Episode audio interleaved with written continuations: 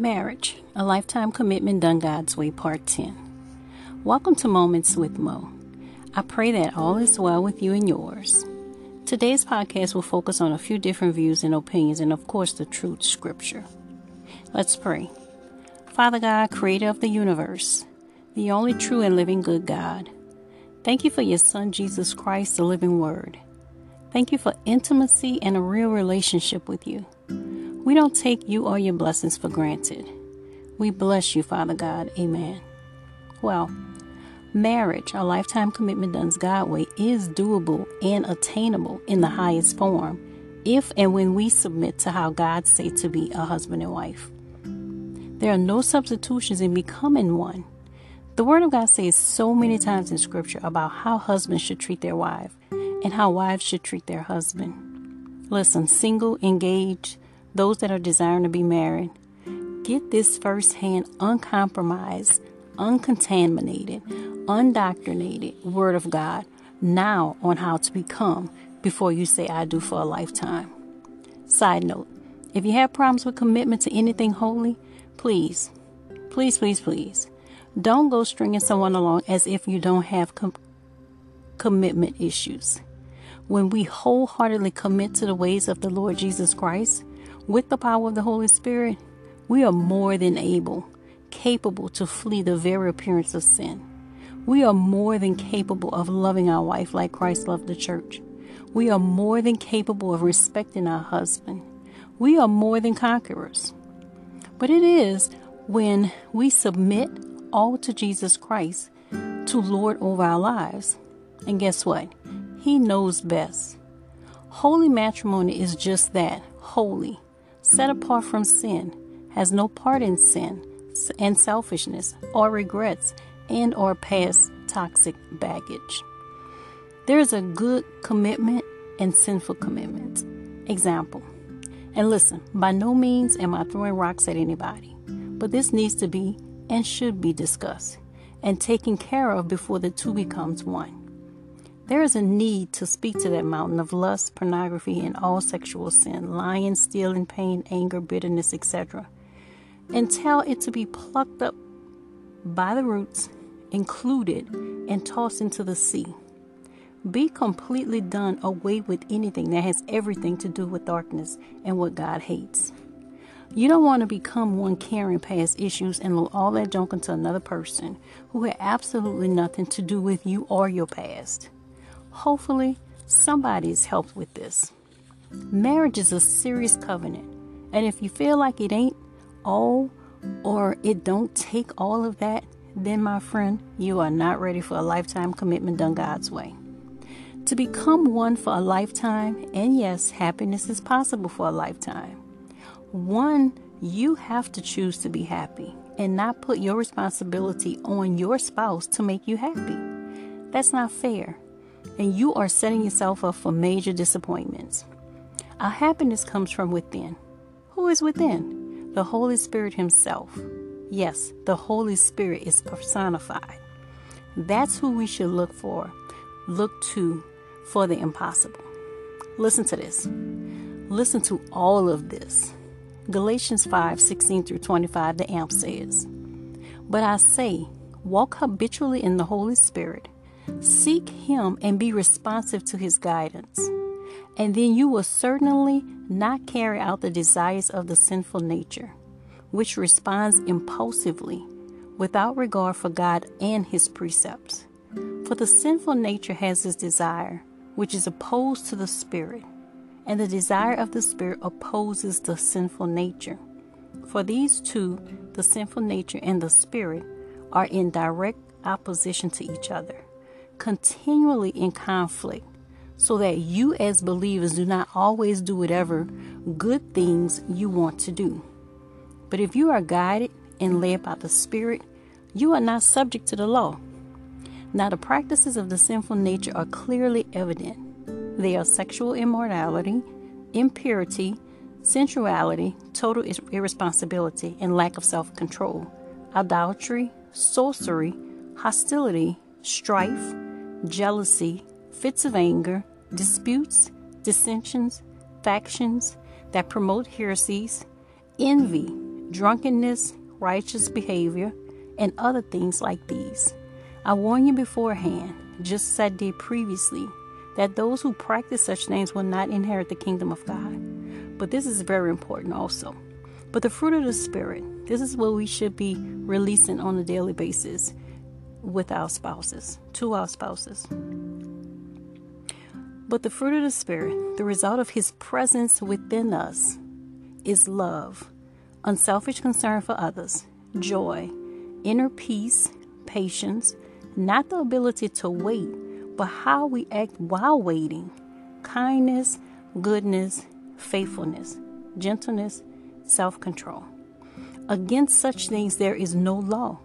And those who belong to Christ Jesus have crucified the sinful nature together with its passions and appetites. If we claim to live by the Holy Spirit, we must also walk by the Spirit with personal integrity, godly character, and moral courage.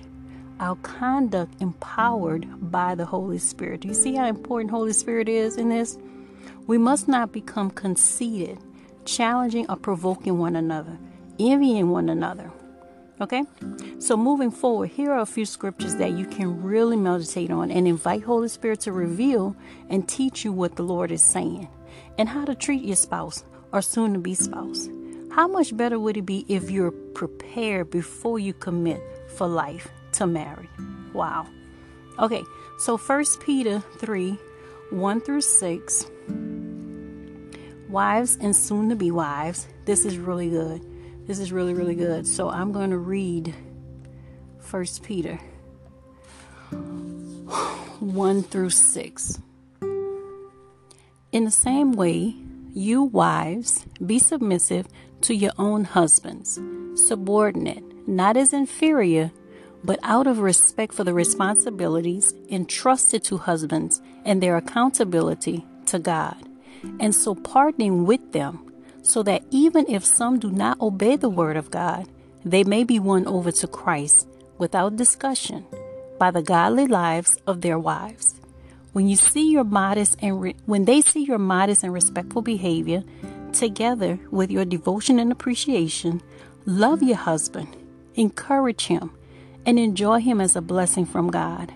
Your adornment must not be merely external with interweaving and elaborate knotting of the hair and wearing gold jewelry or being superficially preoccupied with dressing in expensive clothes. So you hear that? It's not the outer appearance, it's the in, it's the heart. But let it be the inner beauty of the hidden person of the heart with the imperishable quality and unfading charm of a gentle and peaceful spirit, one that is calm and self controlled, not over anxious but serene and spiritually mature, which is very precious in the sight of God. All of us could work on that. For this is the way in the former times the holy women who hoped in God used to adorn themselves, being submissive to their own husbands and adapting themselves to them. Just as Sarah obeyed Abraham, following him and having regard for him as head of their household. Amen. All right, so that is very, very good for all of us, wives and soon to be wives, to really study that and get that in our spirit and, you know, just give ourselves over to the Lord so we can become and be the wives that God created us to be. The next one, let's read this one together Ephesians 5, the Amplified Version. Okay, so we're going to listen to all of this. this. These words are so important. So, this is Therefore, become imitators of God. Copy him and follow his example. As well beloved children, imitate their father and walk continually in love. That is, value one another, practice empathy and compassion. That's, that, those two words are so important. If you don't have empathy or compassion, you you really don't have a soul, okay? And so unselfishly seeking the best for others, just as Christ also loved you and gave himself up for us, an offering and sacrifice to God, slain for us so that it became a sweet fragrance. But sexual immorality and all moral impurity, indecent, offensive behavior, or greed must not even be hinted at among you as is proper among saints. For as believers, our way of life, whether in public or in private, reflects the validity validity, sorry, of our faith. Let there be no filthiness and silly talk, or coarse, obscene, or vulgar joking, because such things are not appropriate for believers. But instead, speak of your thankfulness to God. For be sure of this no immoral, impure, or greedy person, for that one is in effect an idolater, has any inheritance in the kingdom of Christ and God, for such a person place a higher value on something other than God. Those are some good words. we can really, really take heed to what the word of the Lord is saying. Okay, and we still can int- implant the Im- use this for our marriage. Okay, so I'm going to read 1 Corinthians 7 and that's this is the amplified okay i'm going to read a few verses on um, 1 Corinthians 7. Now, you would want the Word of God instead of anybody's opinion, okay? Because tell I'm telling you, marriage done God's way is fail proof, okay? So, 7, starting with 7. Verse 1 Now, as to the matters of which you wrote, it is good, beneficial for a man not to touch a woman outside of marriage, okay? But because of the temptation of the temptation to participate in sexual immorality, let each man have his own wife, one wife, and let each woman have her own husband.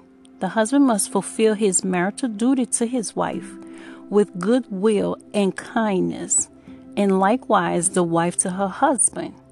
The wife does not have exclusive authority, listen to this, over her own body. Did you hear that? So your body don't belong to you. It ain't just yours, okay? But the husband shares with her. And likewise, the husband does not have exclusive authority over his body, but the wife shares with him. Do not deprive each other of marital rights. Sex, period. Except perhaps by mutual consent for a time so that you may devote yourselves unhindered to prayer, but come together again so that Satan will not tempt you to sin because of your lack of self control. Okay? Um, and let me drop down to, let's see. And that's it. Okay, so number 14, if, number 13, and if any believing woman has an unbelieving husband and he consents to live with her, she must not leave him. For the unbelieving husband is sanctified, that is, he received the blessings granted through his Christian wife, and the unbelieving wife is sanctified through her believing husband. Okay? You get that? Good. Let that sink in. Because we're so quick to just be- jump ship. Just easily just leave, you know, and it's like, no, you don't just leave. There's too much that's at stake here. So let me go to Proverbs 24 4 amp for husbands. A virtuous, oh, this one's for wives. A virtuous and excellent wife, worthy of honor, is the crown of her husband. But she who shames him with her foolishness is like rottenness to his bones. Wow. Okay, so husbands and husbands to be read, study, and meditate Proverbs 18:22. Proverbs 18:22. He who finds a true and faithful wife finds a good thing and obtains favor and approval from the Lord. That is amazing. And then you can read Ephesians 5:25 through 33 and Hebrews 13 4. All right. And so let's stop here. I have given much information to be studied prior to marriage and for those that are married. Married already, listen, I get it. I hear all of you. However, you can only allow the Lord God to work on you. We can pray to the rapture happens for another person to change their actions and their anti God ways. But, you know, and God is sovereign. He can change anybody at any time, but He will not go against a person's free will. The other person has to want to change. But in the meantime, allow the Lord to work on you completely and stand and watch the salvation of the Lord God work a miracle through you so he can get all the glory. Amen. Thank you once again for listening to Moments with Mo, and please be kind to share this podcast with others. Sharing good is caring. Don't forget, while praying for your marriage, be sure to pray for someone else's marriage. God is a God of restoration. Remember that. Bountiful blessings to you and your family.